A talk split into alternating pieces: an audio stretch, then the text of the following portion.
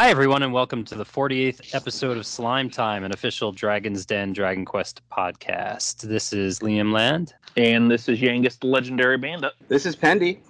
So, um, so this is going to be a little bit more serious of an episode. Um, we're doing a tribute to Koichi Sugiyama um, uh, because we found out recently that he he passed away on September 30th. Um, so uh, we did a music episode. The three of us actually did a music episode um, uh, a couple of moons ago, um, uh, just to celebrate Koichi Sugiyama's music, and we we we started that off by kind of talking, and and I'm going to say the same thing again this time. Uh, that we don't want to focus on the politics the politics side. We know he was a very divisive person, uh, you know, personally, um, and we're not here to kind of debate politics or the type of uh, uh of things that he's said and done.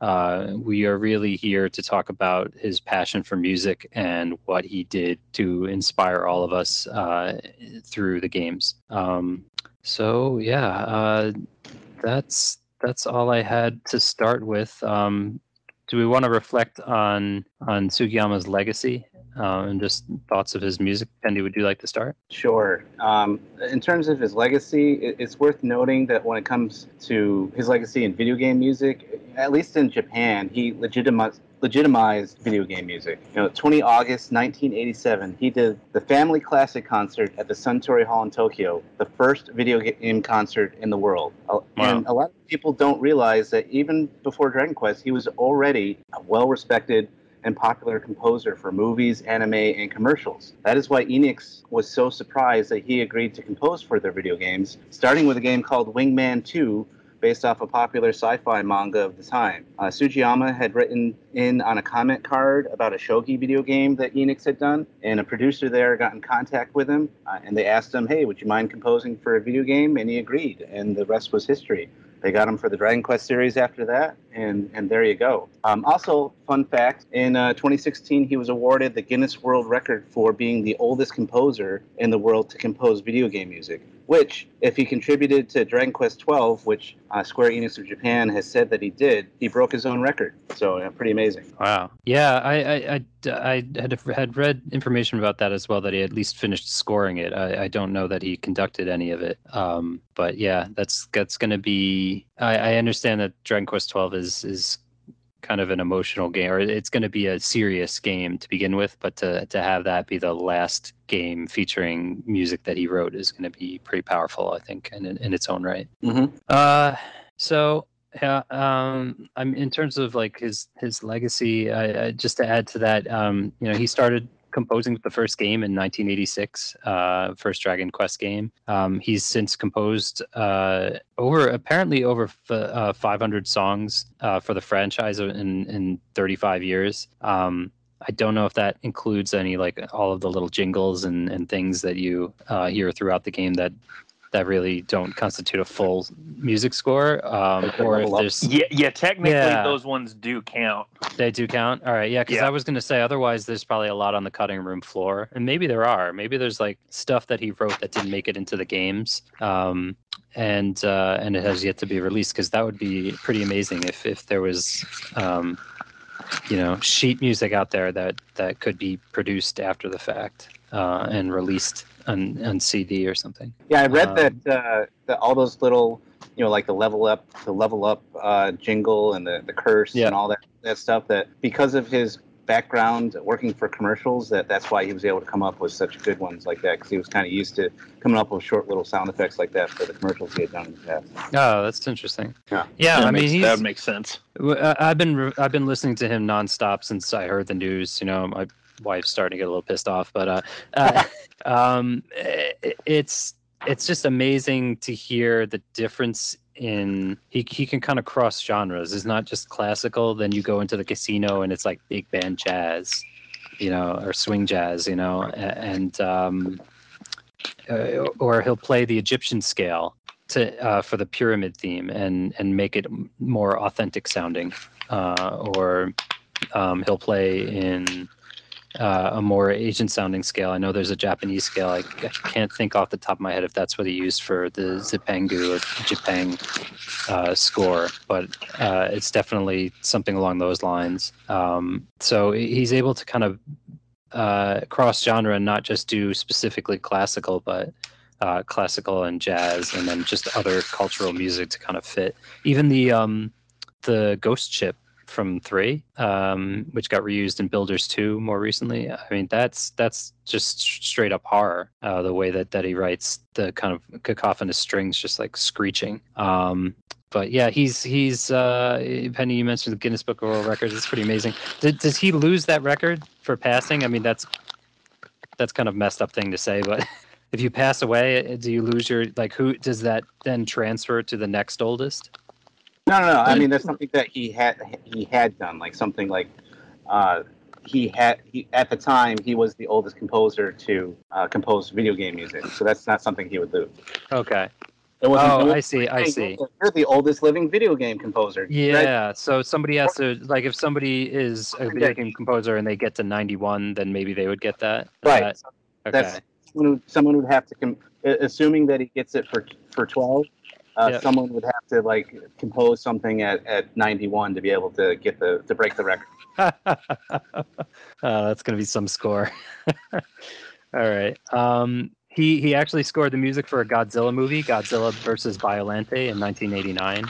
Um, and that I did see. I, I know I asked you guys if you'd seen it, uh, and you, you haven't yet. But I when I was watching it, I was kind of giggling the whole time because you know, and not just for the normal reason you would giggle at a Godzilla movie, but uh, but uh, it sounds like Dragon Quest music in a in you know this kind of like adventure sounding music in uh, in a Godzilla movie, and just it's just kind of funny. It made it just felt very very familiar um, on on multiple levels because I've seen a lot of Godzilla movies too, but. Uh, but yeah, it was. It's just. Uh, it's. It's entertaining to watch. Being a fan of both, um, he he lived to see his own music play at this summer's Olympics opening ceremony, where the Dragon Quest theme was played at both the beginning and the end uh, of the entrance music for the athletes. Yeah, how great was that? I mean, yeah, I absolutely love that they use so much RPG music during the intro during the introduction of Olympians. I mean, you got yep. Frog's Bilbo's theme from Chrono Trigger, the Final Fantasy yep. fanfare, and, yep. and that thing where they have like the little girl in a fancy conductor's outfit, which is then overlaid with various athletes competing with the mm-hmm. Rotos theme in the background. I mean, that has to be one of the greatest moments I've ever seen in sports or television history, period. I mean, it's right up there with the other crazy moments, uh, favorite moments of mine, like the helmet catch, Super Bowl 42. And then they then they use the, the, theme again to close out uh, that part of the ceremony with all the fireworks going off in, in the background as they show the, the stadium. It was, it was absolutely spectacular. Uh, well, you know, there's always been the joke that the Dragon Quest Overture is the unofficial uh, Japanese national anthem. So I, I, think it being played at the beginning and and sort of uh, emphasized that even more. I, lo- I also I love how they were the Japanese people were so excited that this was happening that they they spoiled it. Like they could hear they could hear them practicing the sound system like three weeks before this even happened. So we all knew something was happening. Yeah. You know, I, I had my camera ready, ready, ready waiting to take video.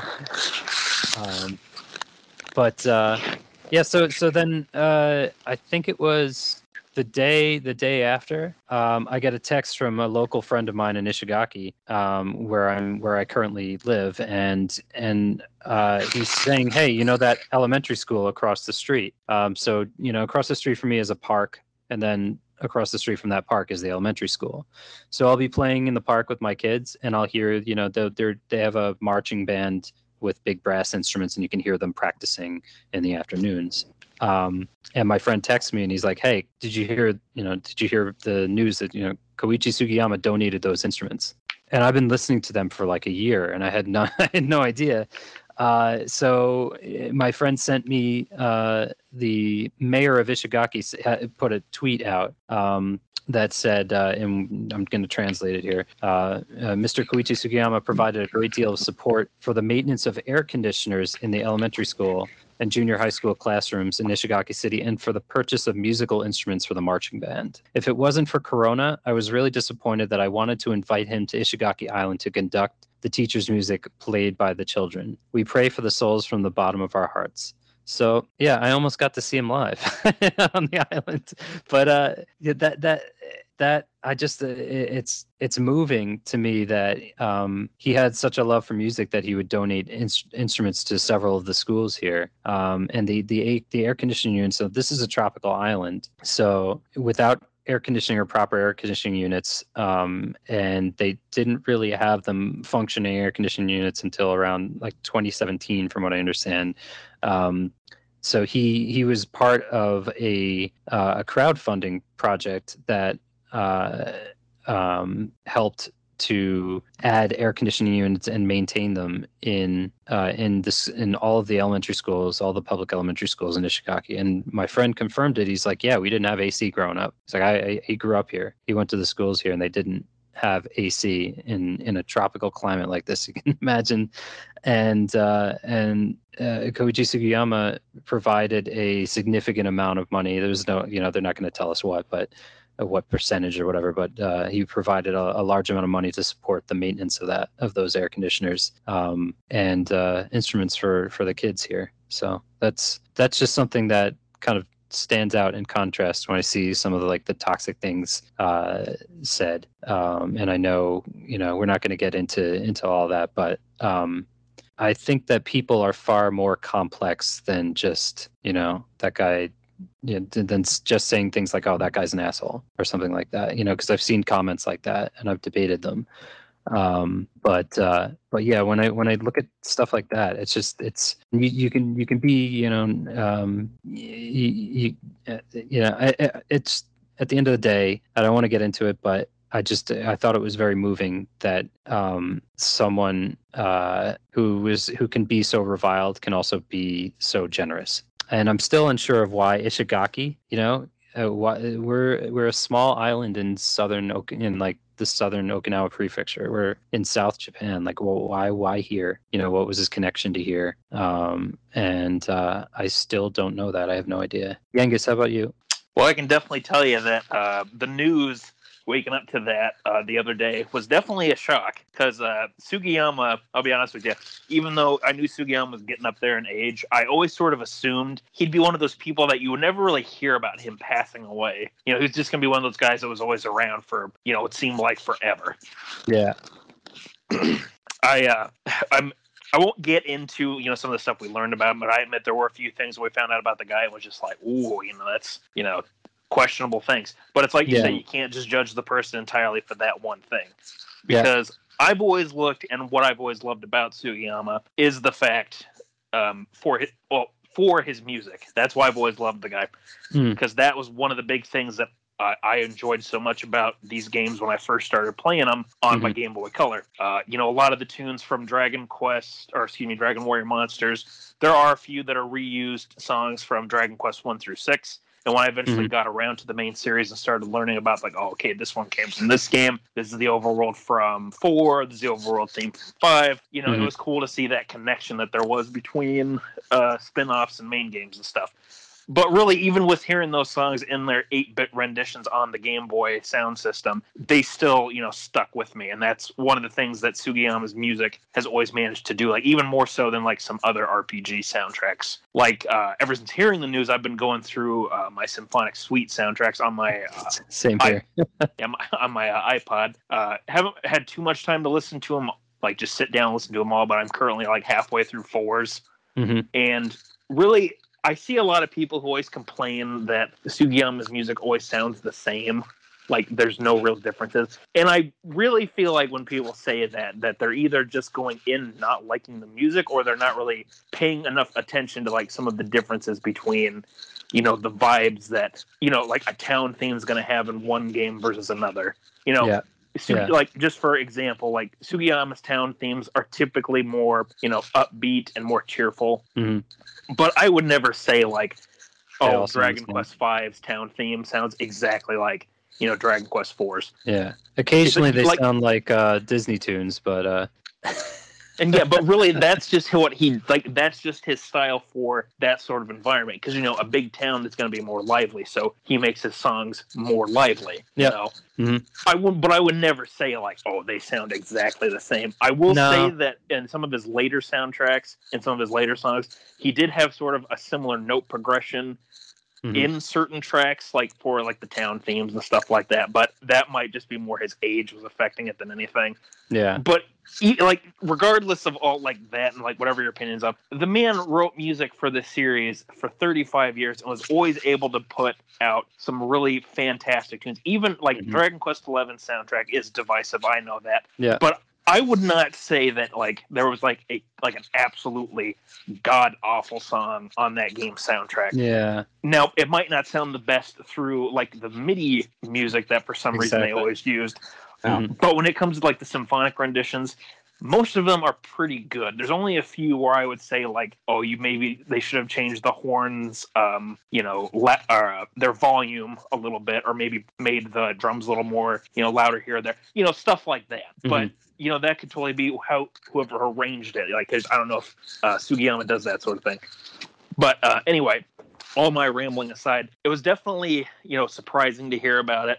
You know, I've looked up his legacy both you know before we found out this news and you know now looking into it a bit more like of some of the other stuff that he's done besides Dragon Quest. Mhm. And it's really interesting. Like, what was one one of the things I read was that even though you know he chose to write for Dragon Quest, that he really enjoyed you know seeing uh, other games and like what other music sounded like in them, and like other composers were even aware of that sort of thing. Because there's a quote that I read uh, from Uematsu or Nobuo Uematsu once, where he actually said that you know even though he knows a lot of people you know really love his work in Final Fantasy and everything like that, that he still sees, um, or at the time, I should say, of the quote, that he still saw Koichi Sugiyama as like the king of writing an RPG soundtrack. Mhm. You know, because he just, I, I could be, you know, paraphrasing a bit here and not remembering the, how the quote is exactly put.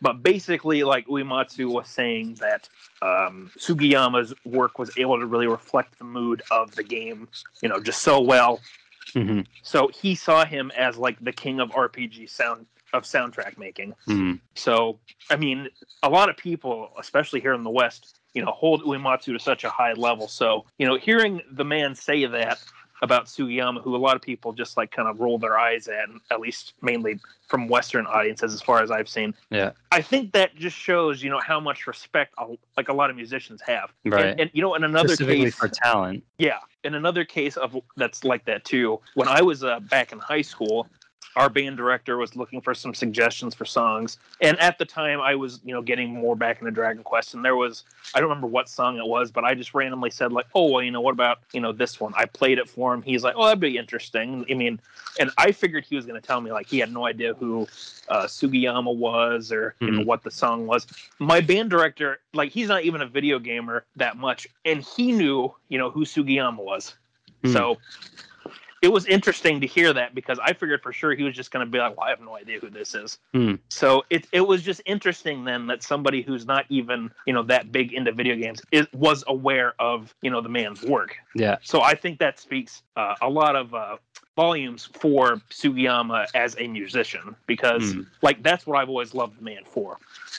Uh, I've always loved him because of the music that he writes. You know, I it's probably a case of uh, you know separating the art from the artist or however you want to put it. But I mean that's what's always kept me coming back to listening to uh, Dragon Quest and thinking about the series so much because I listen to Dragon Quest music like almost on a daily basis. Yeah. Like whether it's listening to one of the individual soundtracks or uh, putting on one of my playlists. Like typically, like when I go to sleep, I'll put on like one of my relaxing music playlists in Dragon Quest. Uh, excuse me. I have one for Dragon Quest specifically, and that's usually the one I go with. So, like, even on my iPod, not counting that playlist, like my top 25 most played songs are all from Dragon Quest. I So- definitely I, I've got the same I've got like a um, playlist on my iPod that's like it's the orchestral for just one through four. It's called the the Koichi Sugiyama NES mix. Mhm. Uh, I've got a symphonic one. Uh, I've got uh, classical, non-gamer friendly. So, like for my wife, if we want to just listen to classical music, I'll Mhm. put uh, I'll put that one on, and it's it's mainly like the softer themes that just sound like straight up classical music and not necessarily like an aggressive battle or a cave, you know, a spooky caves cave song or something like that. Oh, you Um, know what? You talking about that? That just reminded me of uh, something funny from like six years ago. So one of my old jobs, our music system uh, completely borked out, and we ha- were waiting for the longest time for somebody to come and fix it. Well, one of our Mhm. coworkers had a cable that he was able to plug into the sound system and connect it to his iPod and play music through that. Well, then we all started realizing that hey, we can plug in our own iPods and play music through there until the music system gets fixed. So I ended up taking my iPod, made picked out my playlist of Dragon Quest music of you know all the um, this is before 11 came out, so it was Dragon Quest 1 through 10 uh, symphonic suites. And when I would be at work, that would play for like my eight hour shift. and you Mhm. know what? All of my managers and everybody we work with that said, "Oh, this is really good music," and I never told them what it was from Yeah, they're like, "Oh, this is really nice, like uh, orchestra music. What's this from?" I'm just, I'd always just be like, "Oh, it's from a, um, a like a series that you can find." You know, I, I just, yeah, I never told them it was from a video game, yes.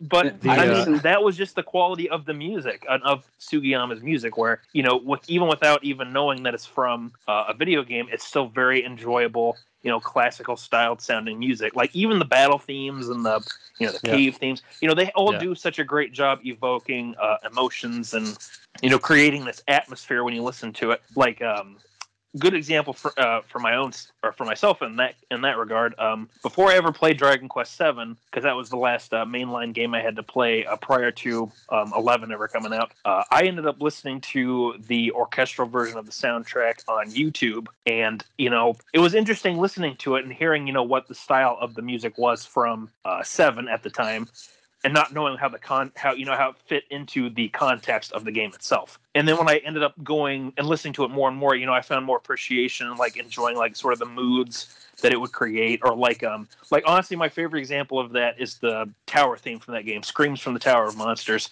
So normally in well at least in the PS1 version of the game anyway, how it worked was that depending on what floor you were on, the song would change. Kind of like how in Dragon Warrior 1 depending on what floor of a dungeon you were in, the music would uh, alter itself. It was that sort of a, a song change. Mhm. Well, listening to the symphonic version, it starts off, you know, really quiet, just with like uh, really quiet um, violins, a little bit of bells, like just like string plucks, pretty much. Well, then as the song builds, you hear the strings instruments start to go the like they Yeah, I don't know yeah, what yeah. you call. They, they do the crescendo. They crescendo yeah, their, their sound.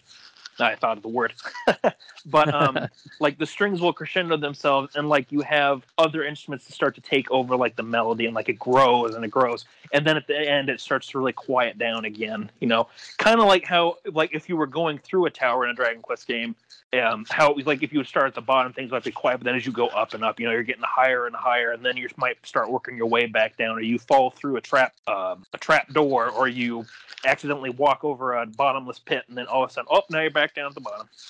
Hmm. So it was interesting listening to that before, you know, having the context of where it would fit in in the game and how, like, like long before knowing about how the song changed, uh, depending on what floor you were on. That was a cool discovery to find out about uh, when I started playing the the game itself.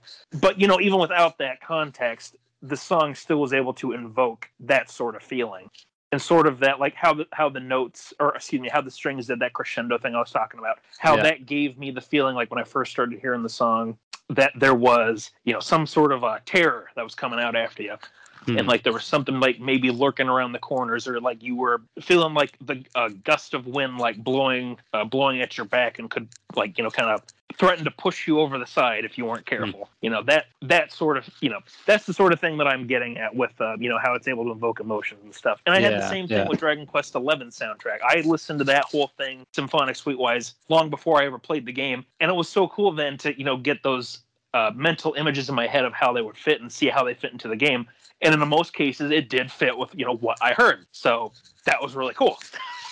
But um i'll quit rambling but that's i mean that's kind of my two cents on that. Like that's why i've always loved um sugiyama's music so much. Yeah. and No. it was it's definitely a darn shame to hear that he passed away. And you know I, I definitely do you know hope for the best for you know his friends his family and his loved ones because you know say what you will and i know that there's people who think badly about him without knowing all of the details and the all the context and stuff and i'll admit that i've had that too.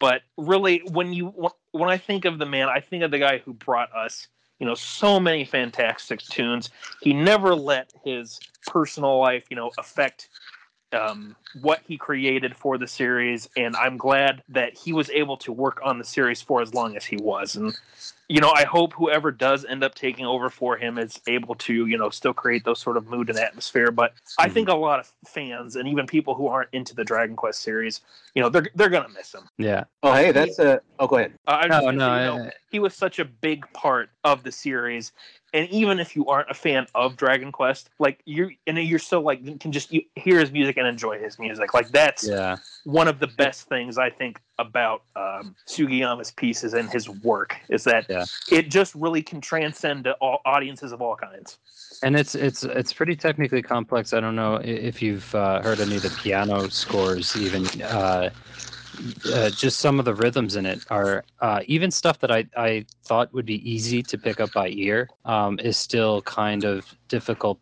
because uh, there are different rhythms happening. Uh, like the, there's this one tune that I was trying to pick out recently.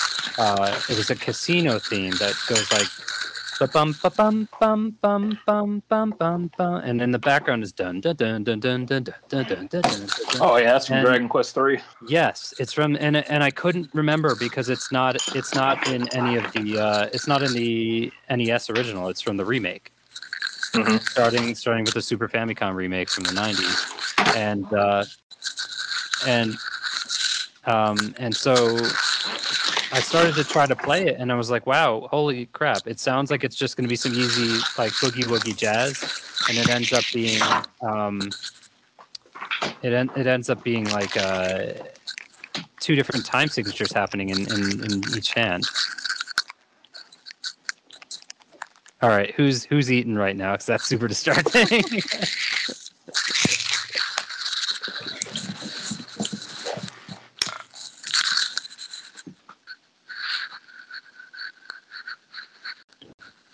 Okay, so um, moving on, Pendy, I think you were starting to say uh, uh, talk about successors for a little bit. Oh yeah, I was gonna say uh, Yangus talking about like um, who is going to take over for him. Uh, briefly mentioning that was a perfect segue for our next section about the successor for Sugi- Sugiyama and the you know the future of Twelve and where where that's going to go in terms of the soundtrack. But I and I know that we talked about this in the other podcast, but personally, I really like uh, Manami Matsumae as a possible Mhm. successor for him. I mean, she's famous for doing the original Mega Man, and she did the soundtrack for Dragon Quest Swords. Uh, she was wonderful at assimilating the Dragon Quest style while making her own contributions to it. I mean, honestly, if you play Swords, it would be hard to tell that it's not Sugiyama. So, I mean, that's how uh, good she was at assimilating his Dragon Quest style that he established for so many well decades, really. Um, and I, I don't think we brought this up uh, last time when we did the the Sugiyama the other Sugiyama podcast, but I was talking to uh, my friend Jeff, one of the masterminds behind the uh, delocalized Dragon Quest patches for Dragon Quest 1 through 3, and we both agreed that uh, one of Sugiyama's strengths was sad, somber music. Uh, I think this is particularly exemplified in titles like Dragon Quest 5 and 7 that involved a lot of uh, somber tunes. Uh, with the supposed darker direction of Dragon Quest 12, I would bet there's going to be some masterful tracks for setting a dark and and or mournful atmosphere. Uh, considering that uh, they're saying that Sugiyama did do uh, the work on this soundtrack, so it'll be interesting to see. Hmm. Yeah, I mean, I, I would echo, uh, you know, your sentiment from the last episode as well. Um, I did uh, mention Manami Matsumae.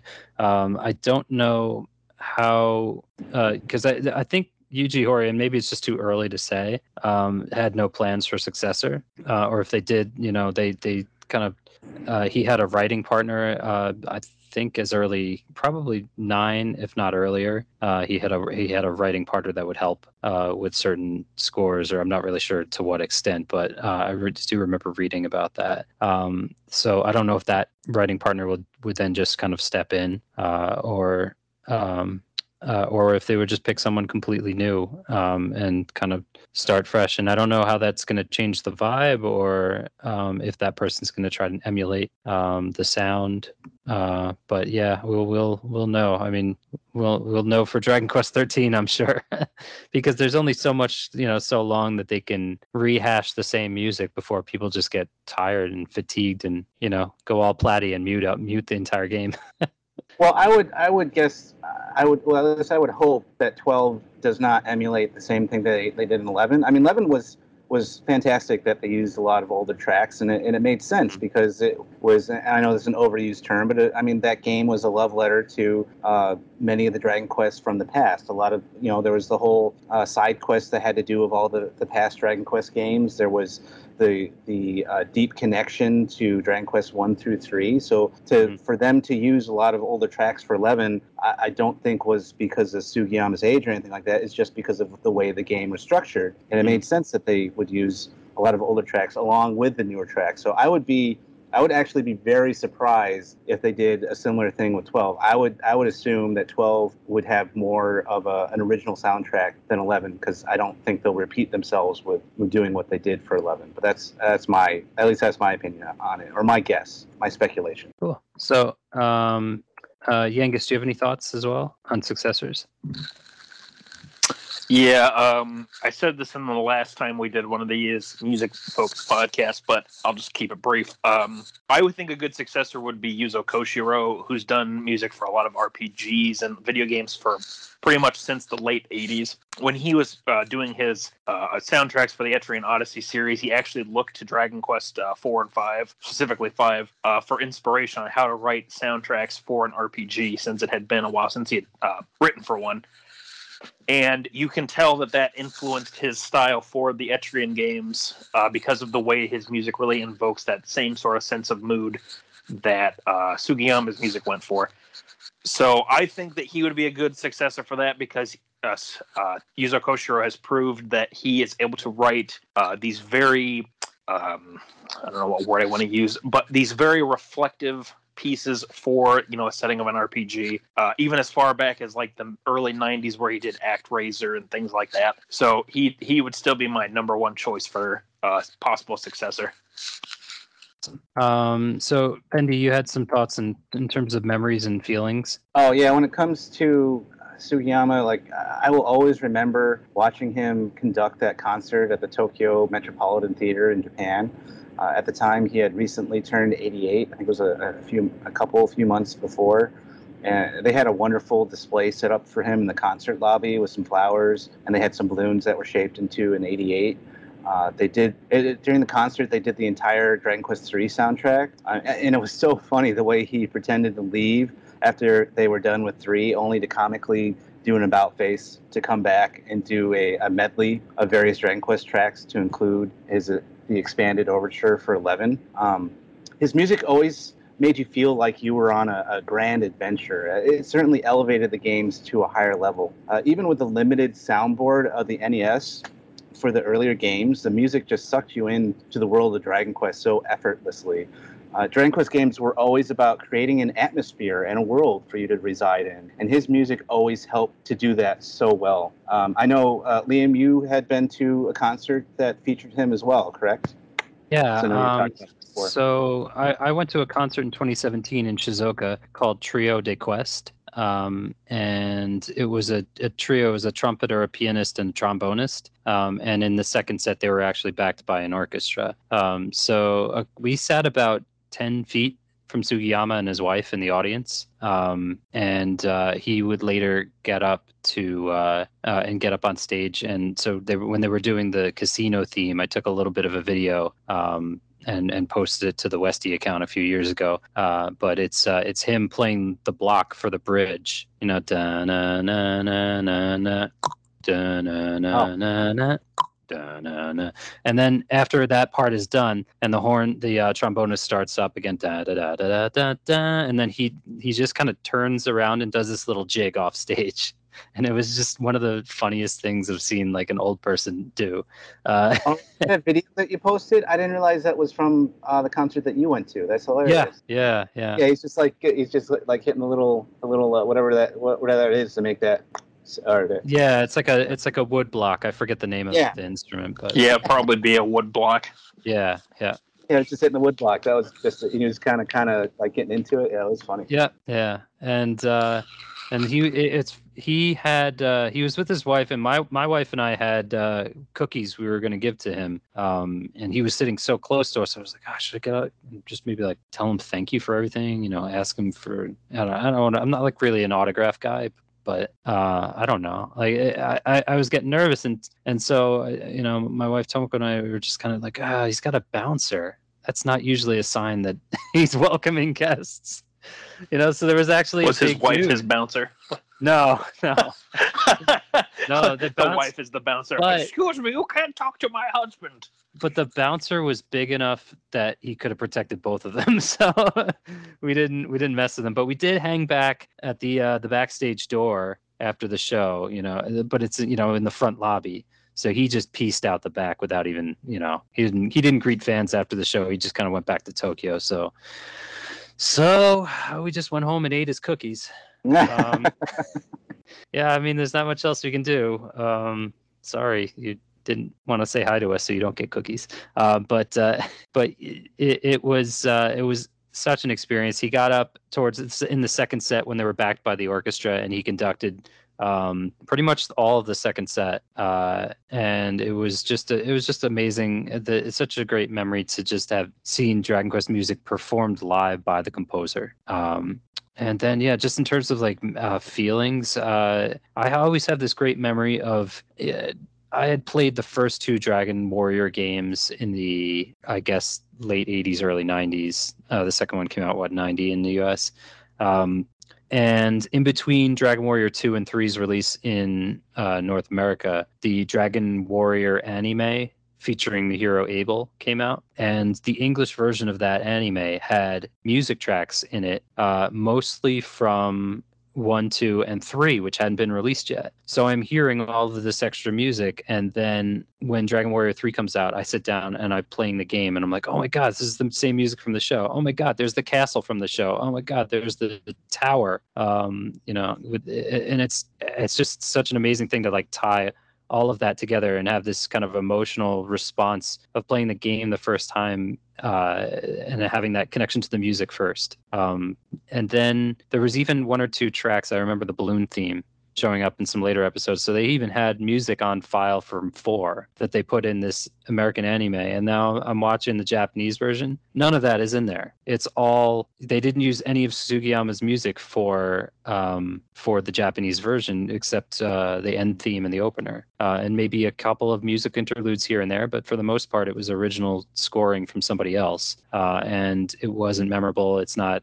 it doesn't have the same vibe. But the US version, Dragon Warrior anime, that went for 13 episodes before it was pulled down for all sorts of uh, legal reasons involving Toriyama's um, art credits and their lack or lack thereof. The English version had actual Dragon Quest music in it, and I think that's that's a pretty amazing fact, even though we didn't get all the episodes and dubbed in English. Nice. How about you, Yangus? Well, I kind of already said my thoughts on some of the things you guys are talking about, like how the, we relate the music with, um, you know, hearing Dragon Quest um, one through six music and Dragon Warrior Monsters back as when I was a kid. I remember, I guess, just to kind of elaborate on that part a little bit more. I will say that when I was a kid and first playing Dragon Warrior Monsters, that whenever the song would change to like the different one instead of Never Ending Journey that normally played when you're exploring the dungeons, Hmm. um, whenever the song would change, that was always like at least for like as a kid, you know, the cue that okay, you're coming up to you know the last floor now, or you're almost to the boss monster, so you're at almost to the end of the dungeon. Hmm. And I always remember it like back then, like there were some songs when I heard them, it was like okay, well this one. You know, kind of makes me, you know, cautious. One of them, you know, made me feel like, ooh, you know, there's like a mystery waiting.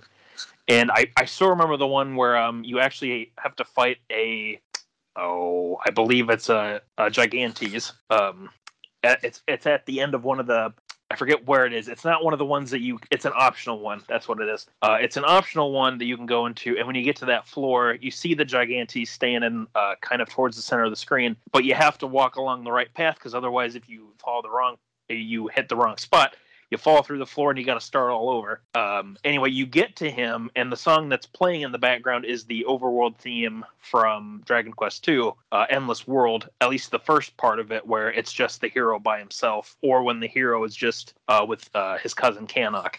Yeah. So you know that song, it's more like dun dun dun dun dun dun dun dun dun dun dun dun dun dun dun dun dun dun dun. You know, it's not like a cheery song. It's more like you know that there's you know kind of trouble coming. And I remember that the whole time when doing that and trying to get to the Gigantes, it was just like, oh man, you know, this is you know so like as a kid, I'm like, oh, this is so difficult. And this song is, you know, making me feel like you know this is a real like test so it was interesting then when eventually playing Dragon Quest II and you know finding out that it was it's cons- considered one of the more harder games in the series, especially since you start off with a character who can't learn any magic and has mm. to keep buying medical herbs to heal himself.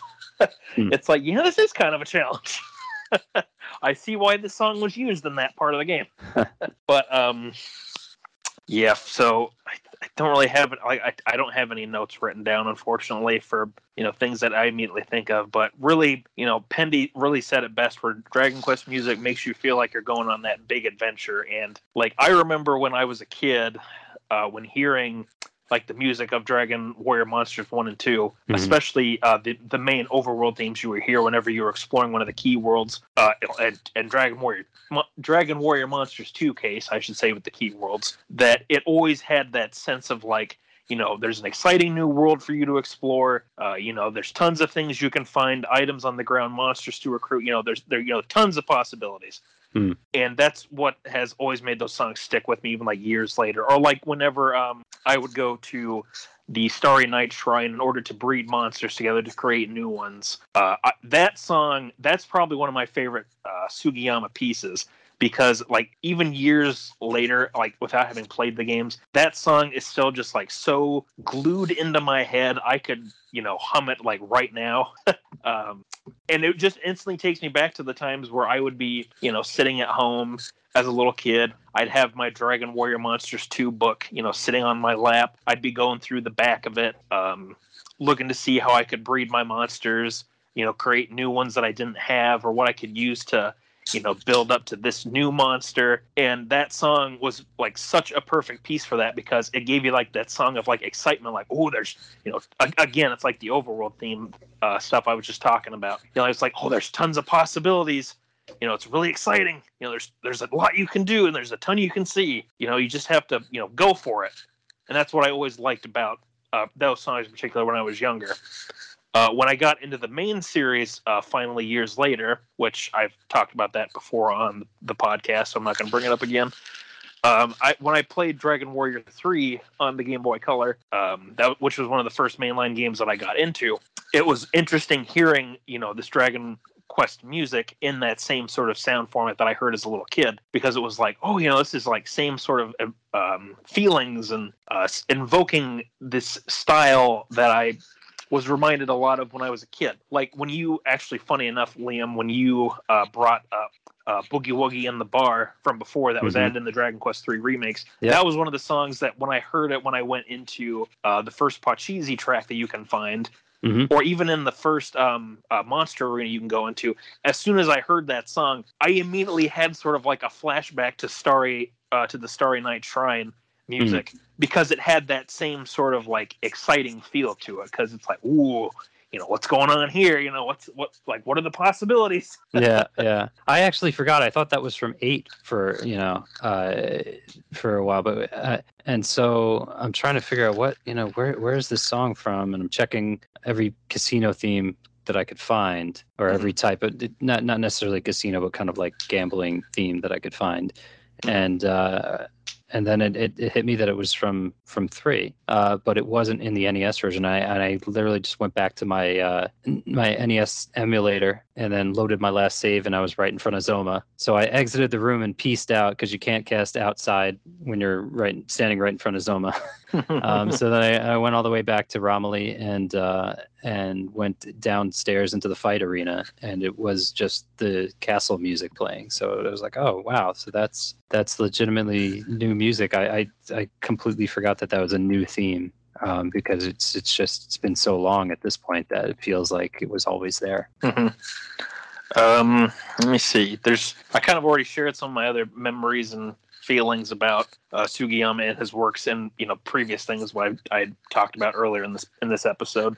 Hmm. So I guess just to finish things off, um, I can tell you that from that from like all of the Dragon Quest soundtracks uh, that I own and the ones I've listened to a lot, I would probably say like the one that does like have the most um, value to me for how it sounds and just like you know what it reminds me of uh, would probably be uh, Dragon Quest uh, three and 4s Mhm. because those were the those were the first two mainline games that I got into when I was uh, finally checking out the mainline series, and Mhm. I remember in particular with Dra- it's Dragon Quest.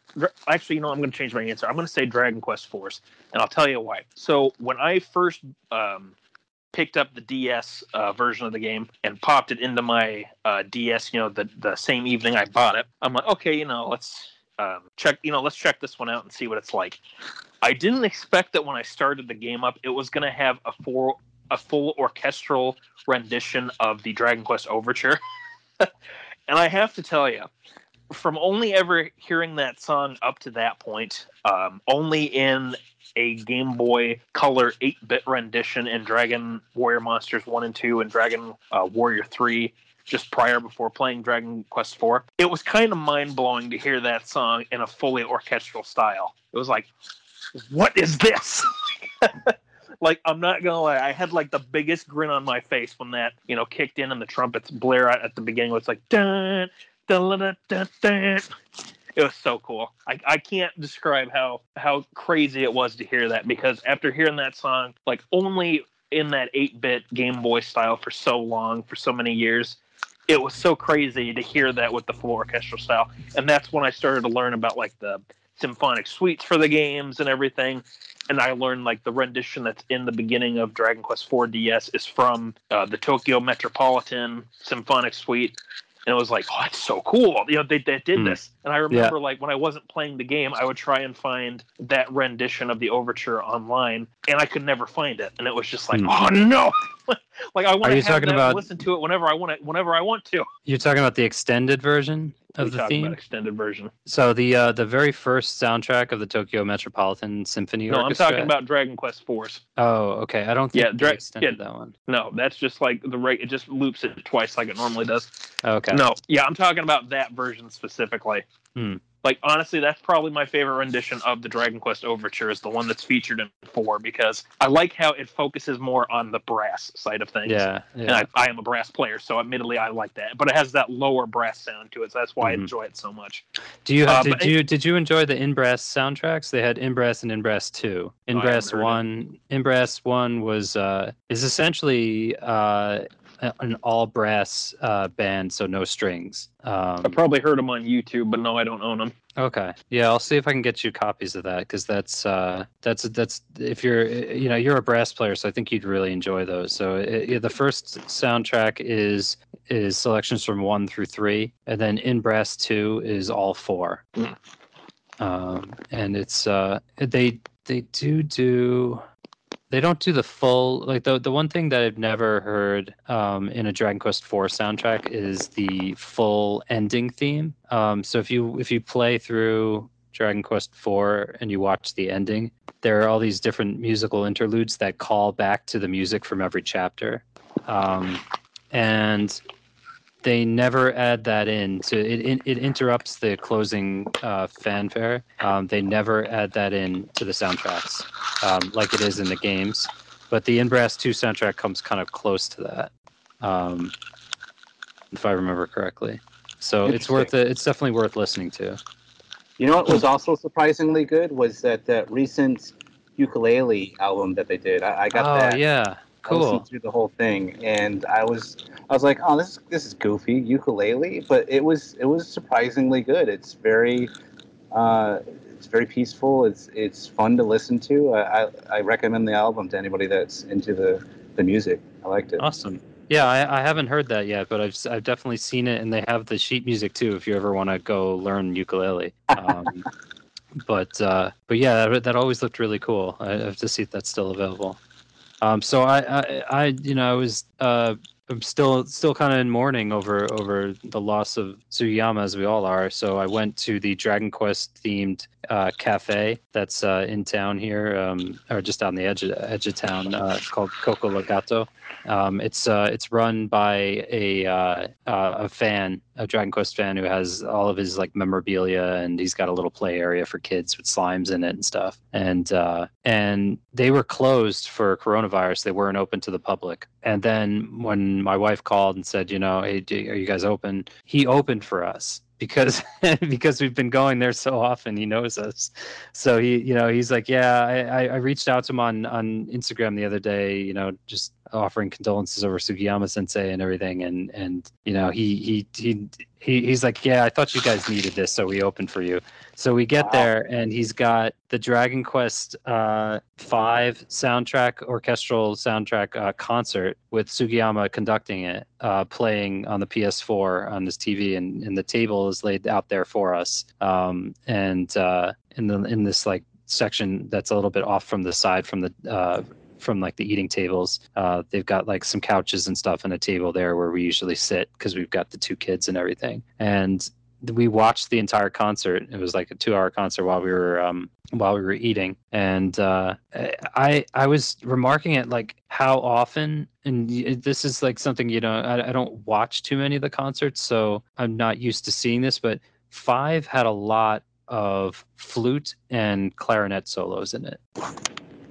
like the they- they featured flute and clarinet a lot where it was just the just a solo artist a slow a solo uh, flautist or a solo clarinetist um, leading the melody and I, I just thought that was interesting I, I don't remember seeing that too often in, in some of his other um, music scores but now it kind of made me want to see more live concerts um, and i mean recordings of live concerts obviously Yeah, and I Uh, forgot. That's right. They have uh, that that concert of five on Blu-ray, if I remember. Yep. Yeah. No, I don't know if it's the same one they released re- re- released on Blu-ray. This one, this particular one, came with the uh, the 25th anniversary book uh, Oh, okay. about about Koichi Sugiyama, um, which at this point is now 10 years old and probably like crazy expensive. But uh, Oh, good, I have that. oh, you do? Yeah, nice. Yeah. Um, yeah, I, I wouldn't mind picking it up, um, particularly get the DVD or you know, um, you know, borrow it and maybe forget to return it. Uh, yeah, I, I picked that up uh, when I was in one of my trips to Japan. Yeah. Oh, that's awesome. Yeah, that's a that's a good find. Uh, I didn't realize it came with a DVD. I might have uh, I might have otherwise picked it up earlier. I have the Koichi Sugiyama book that's like big and and um, it's kind of beige looking. Oh no, that's the one I have. Because I was going to say, Oh, that's the one? Mine, yeah, because I have the beige one. Because that comes with a. It doesn't come with a DVD, but it comes with a, a CD of select titles. Oh, okay. Yeah, this this one is different. I'll post a I'll post a picture of it and we can put it. Yeah, I didn't know about that. I didn't know about that other one. That'd be interesting to, to look at. Yeah. Yeah, yeah. It has some dark stuff in it. My wife was reading to me like parts of him growing up. I won't mention on the podcast because it's actually it's actually a super freaking bummer, and I don't want to. You know, I do. We're already talking about uh, you know, the loss of Sugiyama Sensei. I don't want to bring this down even further. Well, I mean, he uh, was born in like 1931, so he lived. Yeah, exactly. He, like so I'm sure he went through some stuff. yeah, he grew up during World War II, so that's that's that's the extent of it. That's all I'm Okay, going to say. okay. Yeah, yeah, yeah. Uh, so, but anyway, um, so uh, uh, we did want to um, read some testimonials uh, from denizens um, that uh, that we that had submitted. We we kind of threw it out there. Um, hey, we're going to be doing this tribute to Koichi Sugiyama. Uh, do you guys have any thoughts uh, and reflections um, on, on his music? So, Pendy, why don't you start with Fates? Yeah, so this is from Fates. Um, Fates says, amazing musician with bad politics, but his music can exist separately to that. Since it's mostly symphonic work, no substantial lyrical content to convey messaging of any kind to tell future listeners of the politics he's aligned with. Is just the music at that point. Heaven from Dragon Quest V is one of the most amazing things I've heard in my life and really helped me to get through the early 2010s when I was at my worst. Yeah, I'm kind of glad he doesn't have a lot of lyrics. Uh, that's a good point. Um, Megalosaro uh, writes uh, Koichi Sugiyama is the reason I enjoy music. Uh, he's the reason I learned how to play piano. Uh, he wrote some of my favorite pieces. To me, his greatest work is on uh, Ideon, Be Invoked. Uh, it's probably the greatest movie soundtrack I've ever heard. Uh, his Dragon Quest stuff is amazing. I think Seven was probably his best work in the series, uh, but it's really hard to say. For example, I love the battle theme from Nine. Um, I've been searching I, have been kind of uh, bracing myself for this news for a long time. He was very old, so it's hard to say he's gone too soon. But I'll be sad that he won't be doing any more music nonetheless. Uh, even his most mediocre work has at least had some merit.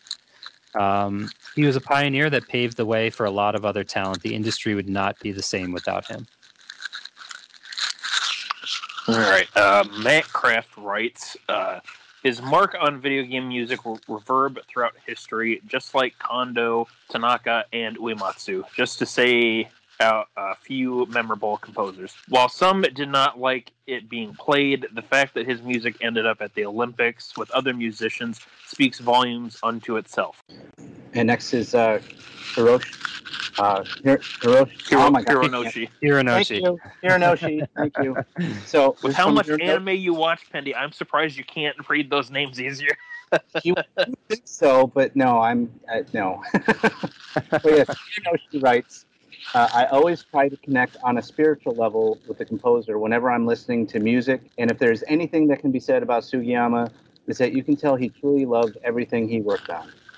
You can hear his undying passion for the series, his ups and downs while struggling to keep the high quality standards he himself ended up creating, his professional quirks, which are to be expected due to the classical training he received, which, when matched with the video game industry as it was back then, made for one bizarre marriage, and yet one that gave us some of the most iconic pieces of music to ever be put on a cartridge that we still hold dear, still hold dear, sometimes after decades. His advanced age didn't stop him from going all out. And even when he started to embrace the concept of recurring tracks from past games, he still wanted to give players something new with each release. The boss theme for Dragon Quest X, With All Your Might, represents to me both musically and quite literally the reason why I genuinely admire his work. His ability to persevere and compose tracks that will pierce the heart of many people around the world and become something they will never forget, even when facing the fact that his own journey was probably coming to an end. From the very first Dragon, from the very first Dragon Quest game to where we are now, I could always his soul reaching me through all of the soundtracks he produced, and that's something I have to give credit for, something I deeply respect. It's something I'm glad I could be a part of, even if just as a silent spectator will say, hero, you you wrote a darn good piece. you definitely invoked a lot of things that I'm sure a lot of people said that um, that a lot of people would say. Excuse me, but you yes. know sometimes people just can't quite put into words what they want. I think just to, before we move on to Jay's, I just I, I did want to just say that because hearing all of that and even reading it on the den, it was like, wow, that really you know hits kind of deep. yeah, that was very eloquent. Yeah, what he wrote. Yes. Uh, anyway, uh, so moving on, we have Jay, who used to be called Jay the Hawkheart Ace. Uh, he uh, Jay writes, he was always just the guy who did the Dragon Quest music for me. People may complain that the recent games use a lot of the old music, but let's be real. There's a reason why. It's good stuff and has aged well.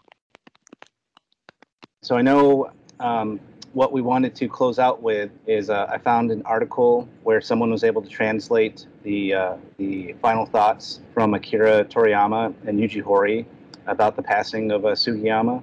So we'll read those as well. The first one is from Akira Toriyama. He says uh, he said I was surprised to hear about the death of Sugiyama Sensei.